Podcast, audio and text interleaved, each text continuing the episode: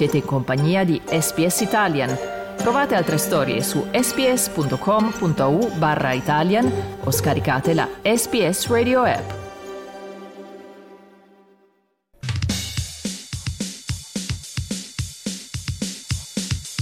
Gli azzurri, i campioni del mondo. Suona il gong che conclude il più bel combattimento di Nino Benvenuti. Andiamo ragazzi, andiamo a vincere per la vittoria! E l'Italia la vincerà ancora una volta! Gol, gol, gol! E nella pagina sportiva di oggi daremo ovviamente spazio alla Serie A ad un turno, il diciottesimo che ha visto il Napoli travolgere la Juventus e allungare sulle inseguitrici, ma non mancherà una guida agli Australian Open di tennis che partono tra un paio d'ore a poche centinaia di metri dalla nostra sede di Melbourne, nei cui studi proprio ora sento dietro il microfono il nostro carissimo amico Dario Castaldo. Ciao Dario. Questo perché sei un veggente. Buongiorno a te, Massimiliano, perché il microfono aspetta, come mi sentissi. Ti sento, ti non, sento. non lo so, mi avvertivi. Non è un Eh, sentire con le orecchie, ma un sentire come percezione. Eh, senti la gente negli studi. Lo- Buongiorno a te, Massimiliano, e un saluto a tutti. Da cosa cominciamo? Eh beh, cominciamo magari dal calcio in maniera classica, ma poi torniamo appunto sul, sulla, mm, sugli Australian Open che stanno per partire. Insomma, la, la giornata del- di Serie A nel fine settimana ha visto il Napoli praticamente ipotecare lo scudetto grazie al netto successo di- al Maradona sulla Juventus. Sì, e dire che era una Juventus che stava viaggiando fortissimo in campionato, in realtà già prima della sosta mondiale, la squadra di Allegri era arrivata a Napoli forte di una striscia di otto vittorie consecutive, tra l'altro senza subire gol. Striscia nel corso della quale la Juventus aveva affrontato anche squadre eh, di altissimo livello come Inter e Lazio, però con il Napoli è stata un'altra storia con i partenopei che hanno davvero dato una lezione di calcio ai bianconeri 5 a 1 che non ammette repliche che riviviamo grazie al racconto delle sei reti viste allo stadio Maradona, le due di Osimen, quella di Kvaratskhelia quella di Rachmani, quella di Elmas per il Napoli e quella del momentaneo 2-1 firmata per la Juventus da Di Maria. In verticale la palla per Politano che la gira di prima dentro deviazione e poi Kvaratskhelia! Osimen la butta in porta! 1-0 1-0 Napoli! Attenzione a questa palla giocata di prima dentro Osimen la può giocare in area di rigore. Osimen apre per Kvaratskhelia! Rieccolo! Kvaratskhelia le certezze del Napoli. Osimen Kvaratskhelia 2-0 fischi del Maradona Di Maria dentro chiede l'1-2 lo ottiene da Locatelli poi ingabbiato Milik dietro. Di Maria! Con il gol dell'1-2 Kvaratskhelia destro di prima di Rachmani! Che gol! 3-1 Napoli! Palla ancora buona per Kvaratskhelia che è rimasto lì. Kvaratskhelia dentro Simen! Un altro ruggito dal cuore dell'Africa. Doppietta di Victor Osimen Napoli 4, Juventus 1 Di Lorenzo, largo da Elmas che sterza con sinistro calcio deviazione anche Elmas per il 5 a 1 ancora Elmas Napoli spietato sulla Juventus 5 a 1 Insomma, queste le sei reti del Maradona raccontate dal canale ufficiale della Serie A. Nella storia di questo confronto c'era già stato un 5 a 1, non in campionato, ma in una Supercoppa italiana vinta dai partenopei contro la Juventus, forse peggiore degli ultimi 40 anni, cioè quella di Maifredi nel 1990. Quindi serata davvero storica e memorabile per i tifosi partenopei, anche se poi in conferenza stampa l'allenatore Luciano Spalletti ha provato a fare sfoggio di autocontrollo. Ascoltiamolo. Sì, è una serata bella perché la squadra ha giocato una buona partita, ha giocato una grande partita, ha tenuto livelli di ritmo altissimi, quello che noi assolutamente dobbiamo fare. E È una bella serata perché soprattutto c'era una cornice di pubblico mm, importantissima. Parte i napoletani ci stanno sempre dietro, però mm, questa squadra ha saputo ri- ricreare questo amore verso questa maglia, verso questi colori e soprattutto una partita come stasera se la deve giocare perché merita di giocarsela e se l'è giocata nella maniera meritava, se l'è giocata nella maniera corretta, nella maniera giusta e se fanno quello che sta nelle loro qualità e nelle loro caratteristiche, possono venire fuori delle, delle partite importanti come, come quella di stasera l'autocontrollo di Luciano Spalletti che poi alla fine ha parlato proprio delle qualità dei suoi giocatori. Napoli che in 18 partite ha segnato 44 gol ampiamente il miglior attacco della Serie A. Il capocannoniere del campionato è Victor Osimen con 12 gol. La più bella novità di questa Serie A è il Giorgiano Kvarascheli allora ascoltiamo Luciano Spalletti proprio sui due gioielli del Napoli cominciando da Kvaraschelia Caraschelia ha una tecnica come i calciatori più forti a livello mondiale. Te la tira sulla testa la palla con i giri contati, te la mette nel corridoio con i giri contati, è uno che ha questa qualità del, del sentire la porta, del trovare sempre l'angolo più difficoltoso per il portiere, sia di destro che di sinistro, quando rientra sul destro poi sembra che calci, la ristessa sul sinistro e calcia di sinistro benissimo, per cui calciatore forte sotto tutti gli aspetti e Osimen è un giocatore completo, un giocatore fortissimo, il più forte di tutti nel suo ruolo e quello che, che sono curioso di vedere dove potrà arrivare perché ha dei margini di miglioramento incredibili. Ecco. Questo Luciano Spalletti su Kvaratskhelia e Osimen, due dei protagonisti della sfida del Maradona dall'altra parte. Juventus, come detto, che esce con le ossa rotte dalla trasferta di Napoli per vedere la squadra bianconera incassare 5 gol in una stessa partita di campionato, bisogna risalire al 1993, quindi esattamente 30 anni fa in un Pescara Juventus. Finito 5-1 in quella partita il primo gol per gli abruzzesi fu messo a segno da un certo Massimiliano Allegri. E allora lo ascoltiamo l'attuale tecnico bianconero sottolineare sì i meriti del Napoli ma anche chiedere in un certo senso all'ambiente juventino squadra compresa di non abbattersi Innanzitutto c'è a fare i complimenti a Napoli perché Napoli ha fatto una bella partita. Per quanto riguarda noi eravamo un po', un po bassi di energia. Sono serate che capitano, è capitata, è capitata una serata diciamo, contro la prima della classe che merita diciamo, il primato che ha, infatti ha 10 punti di vantaggio.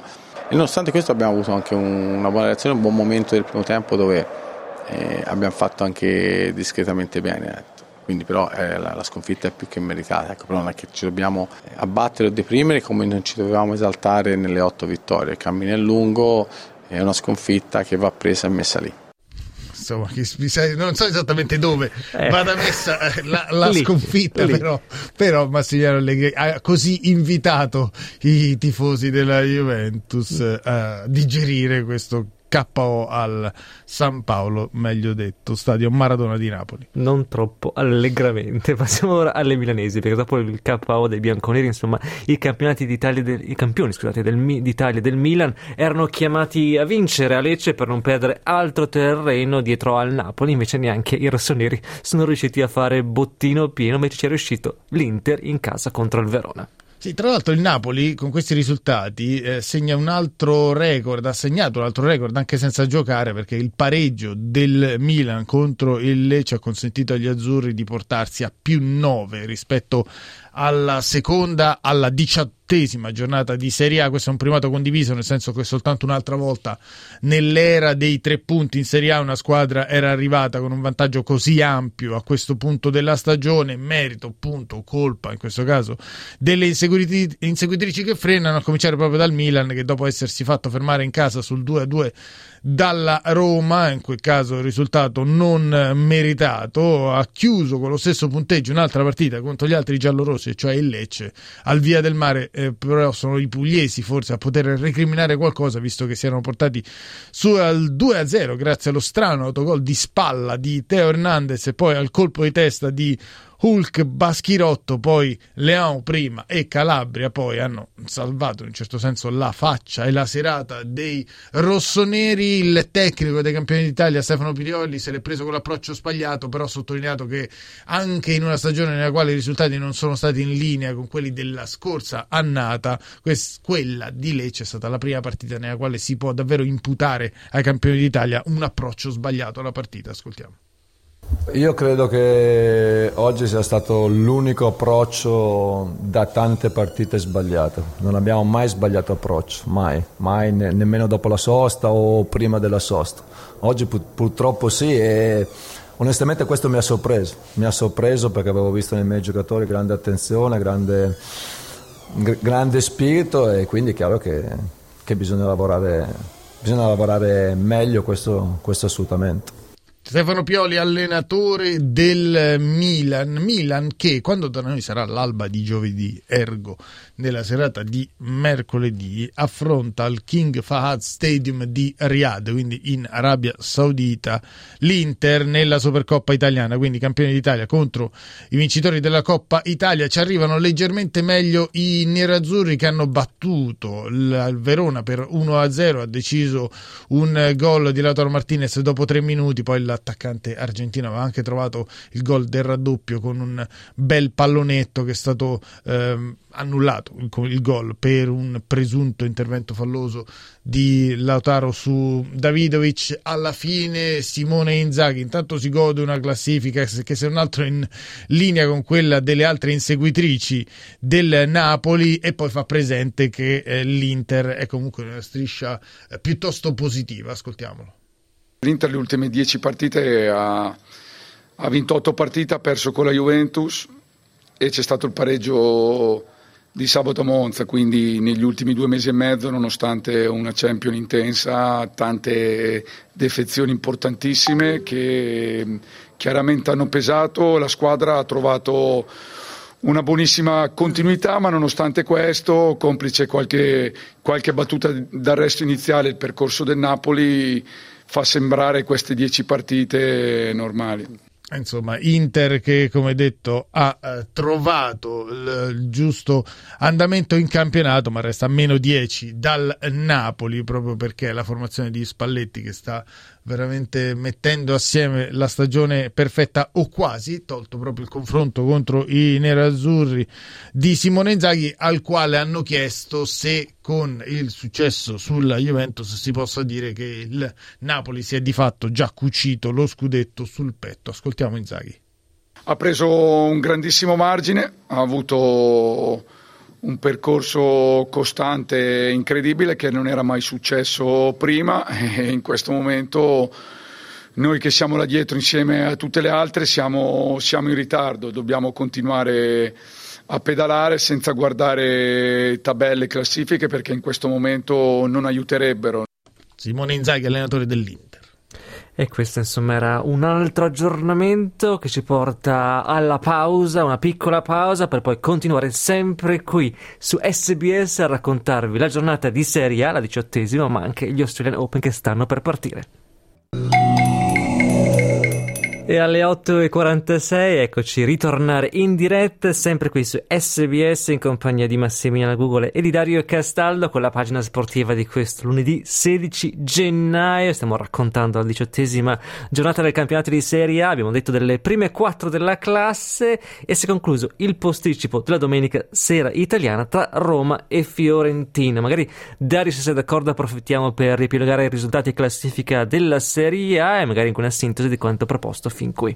D'accordissimo, facciamolo. Dunque, si è partiti con la sfida del Maradona venerdì a Napoli. Napoli Juventus 5 a 1, poi nel sabato italiano a Cremona, Monza batte Cremonese 3 a 2, Lecce Milan 2 a 2, Inter Verona 1 a 0. Nella domenica italiana a Reggio Emilia Lazio batte Sassuolo 2-0, a Udine Bologna batte Udinese 2-1, a Torino Spezia batte Torino 1-0, Atalanta Salernitana 8-2, Poco fa si è conclusa la partita dell'Olimpico tra eh, Roma e Fiorentina i giallorossi l'hanno vinta per due reti a zero, mentre nella giornata di oggi, nel lunedì italiano l'Empoli ospita la Sampdoria nel posticipo di questa diciottesima giornata. Classifica che vede il Napoli in testa con 47 punti, segue il Milan con 38, poi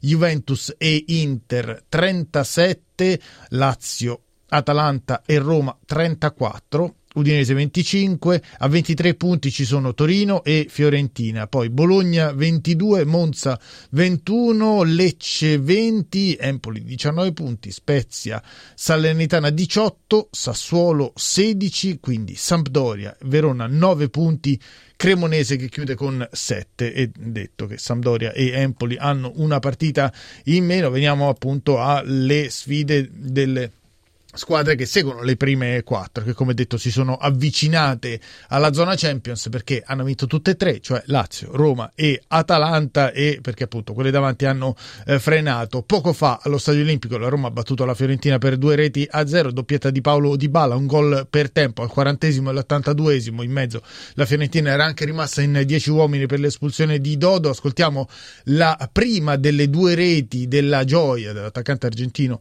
della Roma raccontata per Dazon da Edoardo Testoni e Simone Tiribocchi. Buonaventura, mezza a due, cerca la giocata difficile, Buonaventura perde il pallone, Celic lo alza, Ebram, buon movimento, sponda, Di Bala! Paolo Di Bala sulla sponda di Tammy Ebram, loro due a fare l'1-0 della Roma, un'altra giocata mondiale col sinistro di Di Bala. Aveva ragione Ebram a chiamarlo vicino perché su questa palla imbucata dentro, ottima la sponda. E poi fa tutto Di Bala, coordinazione perfetta, sembra un gol semplice, ma lo fa diventare facile lui, va a piegare sulla gamba d'appoggio, la tiene bassa, grandissimo gol. Questo dunque il racconto a firma delle voci di Dazon della prima delle due reti firmate da Paolo Di Bala contro la eh, Fiorentina, quindi questo campionato che sembra chiuso o quasi per quanto riguarda la lotta scudetto, già ampiamente cucito sulle maglie del Napoli, si riapre clamorosamente per quanto riguarda la corsa alla Champions, ci sono praticamente adesso sei squadre racchiuse in tre punti eh, con, ehm, scusate, in quattro punti perché il Milan ne ha uno in più e con soltanto tre posti a disposizione per andare in eh, Champions. Nella corsa c'è anche la Lazio che è andata a vincere per 2-0 a Reggio Emilia al Mapei Stadium contro il Sassuolo, questo nonostante un infortunio che dopo un quarto d'ora ha messo fuori eh, Ciro Immobile. Hanno deciso per la Lazio le reti di Zaccagni su calcio di rigore allo scadere del primo tempo e di Felipe Anderson in zona Cesarini. Ascoltiamo la soddisfazione del tecnico dei biancocelesti Maurizio Sarri. Ma a livello di applicazione abbiamo fatto una, una, grande partita, forse a livello di qualità eh, i, i, primi 70 minuti con l'Empoli sono stati anche di livello superiore, perché oggi a livello qualitativo abbiamo fatto una fase iniziale di partita non di alto livello, abbiamo le potenzialità per fare meglio, però eravamo tutti belli determinati, tutti applicati e, e quindi stavamo in partita bene lo stesso. Passare ai minuti è salita un po' di qualità e quindi siamo venuti a capo della partita contro la squadra che secondo me vale molto di più della classifica in questo momento. È una partita non semplice, eh, non a caso io, in, eh, questo è l'unico stadio di Serie A dove non avevo mai vinto, quindi sono son contento della prestazione, dell'applicazione e della determinazione dei ragazzi. Maurizio Sarri, allenatore della Lazio. E qui concludiamo il racconto di questa giornata di Serie A e passiamo al tennis, dall'Italia all'Australia, perché tra due ore a Melbourne scatta l'edizione 111 degli Australian Open, due favoriti d'obbligo, 12 italiani al via, 64 le partite in programma. E ora Dario ce le racconta tutte.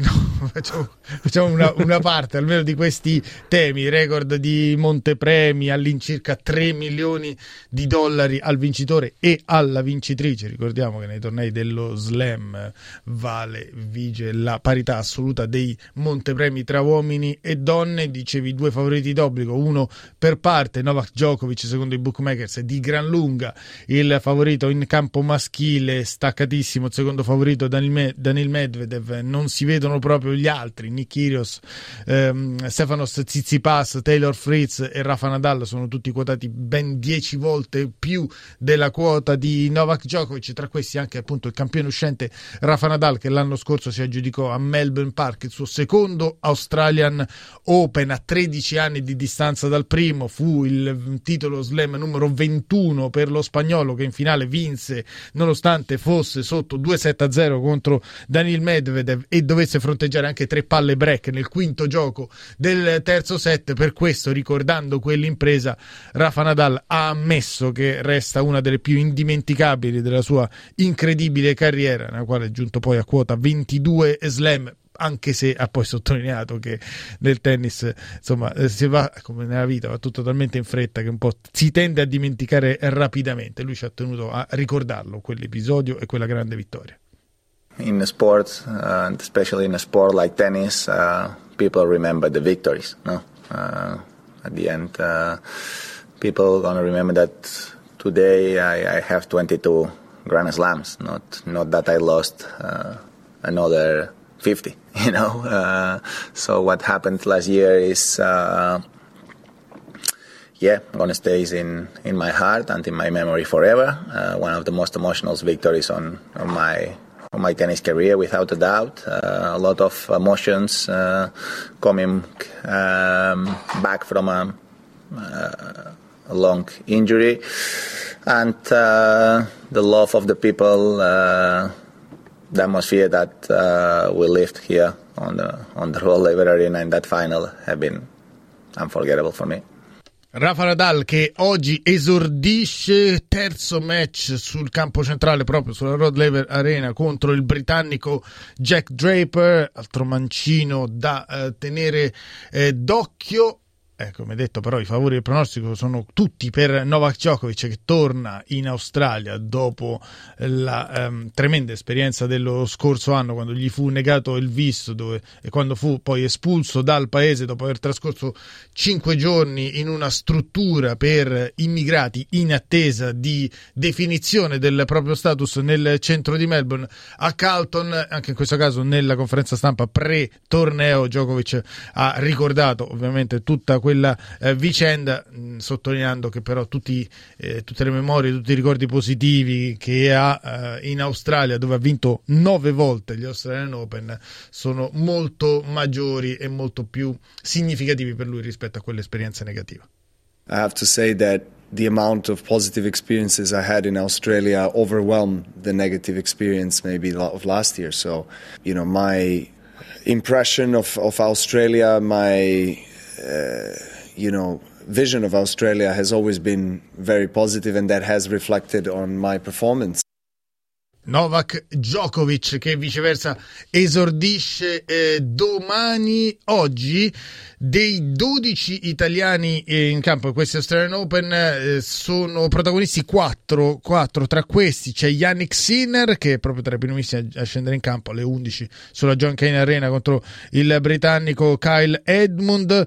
Poi c'è eh, Lorenzo Sonego e Lorenzo Musetti che si è presentato a Melbourne dopo una buonissima United Cup finita però con un infortunio in finale contro Francis Tiafo Lorenzo Musetti che è al suo best ranking, è entrato tra i primi 20 giocatori del mondo. Ieri abbiamo intercettato il suo allenatore Simone Tartarini, a cui abbiamo chiesto proprio intanto la soddisfazione di vedere il suo pupillo ancora 19enne tra i primi 20 del mondo e poi come sta Lorenzo Musetti dato l'infortunio che l'ha costretto al ritiro nella finale di United Cup. Ascoltiamolo.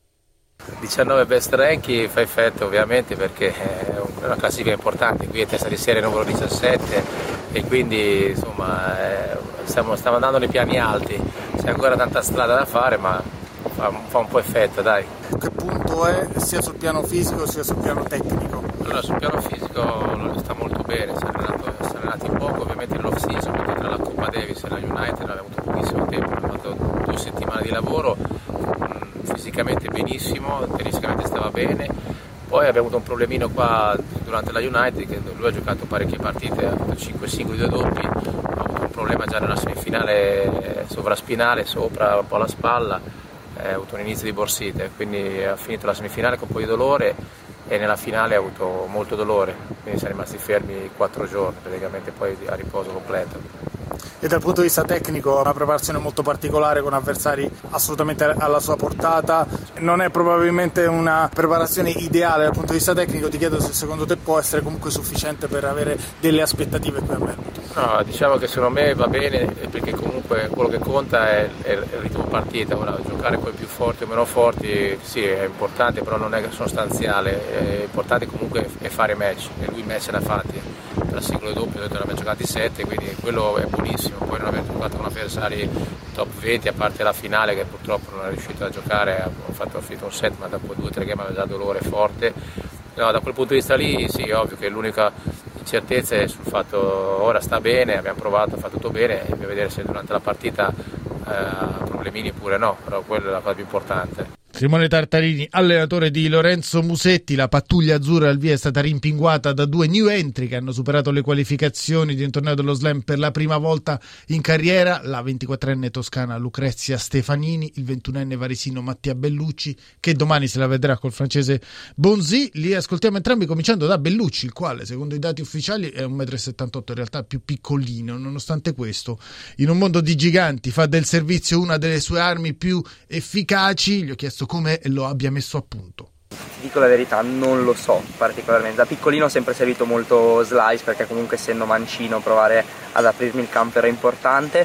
Poi credo di aver sviluppato una buona esplosività e, e comunque ho, ho, la mano almeno in quel colpo abbastanza veloce e quindi mi ha sempre favorito parecchio, però non ti so dire esattamente la motivazione. Adesso ti aspetta il debutto in un torneo del Grande Slam, tu che fino ad un anno fa ovviamente eri molto indietro in classifica, ma anche fino ad inizio ottobre eri soltanto a stento tra i primi 300. Sì. Ci racconti che cosa è successo da Saint-Tropez in poi? Vai lì, parti dalle qualificazioni vinci due challenger consecutivi, adesso appunto arrivi qui e, e, domini anche nel percorso delle qualificazioni, che cosa è scattato? Ma ti dico, eh, sicuramente tanta tanta fame, nel senso che prima di, di Saint-Tropez ero stato infortunato per un mesetto e quindi avevo tantissima voglia di competere, tantissima voglia di, di mettermi alla prova e, e, di farlo anche sul cemento perché non lo facevo sul cemento da un pochino di tempo, nel senso che eh, abbiamo, fatto, abbiamo, avuto una parentesi sulla terra nello scorso anno che mi, ha, che mi, ha, aiutato parecchio dal punto di vista tennistico,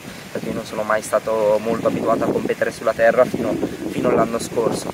E poi mi sono portato dietro un pochino di, di fiducia accumulata con i match e poi anche il lavoro che abbiamo fatto insieme a Fabio mi ha, mi ha, mi ha aiutato parecchio e dal punto di vista fisico dopo, da dopo Saint-Tropez non ho più avuto particolari problemi e mm, comunque sono riuscito ad esprimermi e, e sta andando bene. Queste le parole di Mattia Bellucci, uno dei protagonisti di questi Australian Open. Nella seconda ora di trasmissione entreremo un po' più nel dettaglio del programma di oggi, non soltanto dal punto di vista degli italiani. In campo c'è anche Elisabetta Cocciaretto che è reduce dalla finale nel torneo di Hobart e poi ci sono anche tutte le big di cui parlare. Si è ritirata la spagnola Badosa dalla manifestazione, della quale come detto torneremo andremo a parlare nella seconda ora di trasmissione. Adesso non ci resta che cedere la linea a Domenico Gentile per un aggiornamento delle notizie, non prima di avervi ricordato che interviste e servizi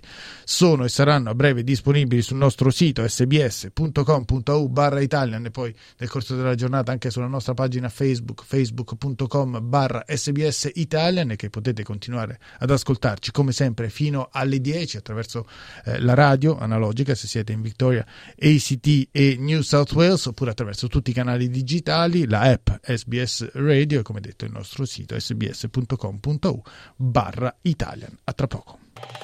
Volete ascoltare altre storie come questa? Potete trovarle su Apple Podcasts, Google Podcasts, Spotify o ovunque scarichiate i vostri podcast.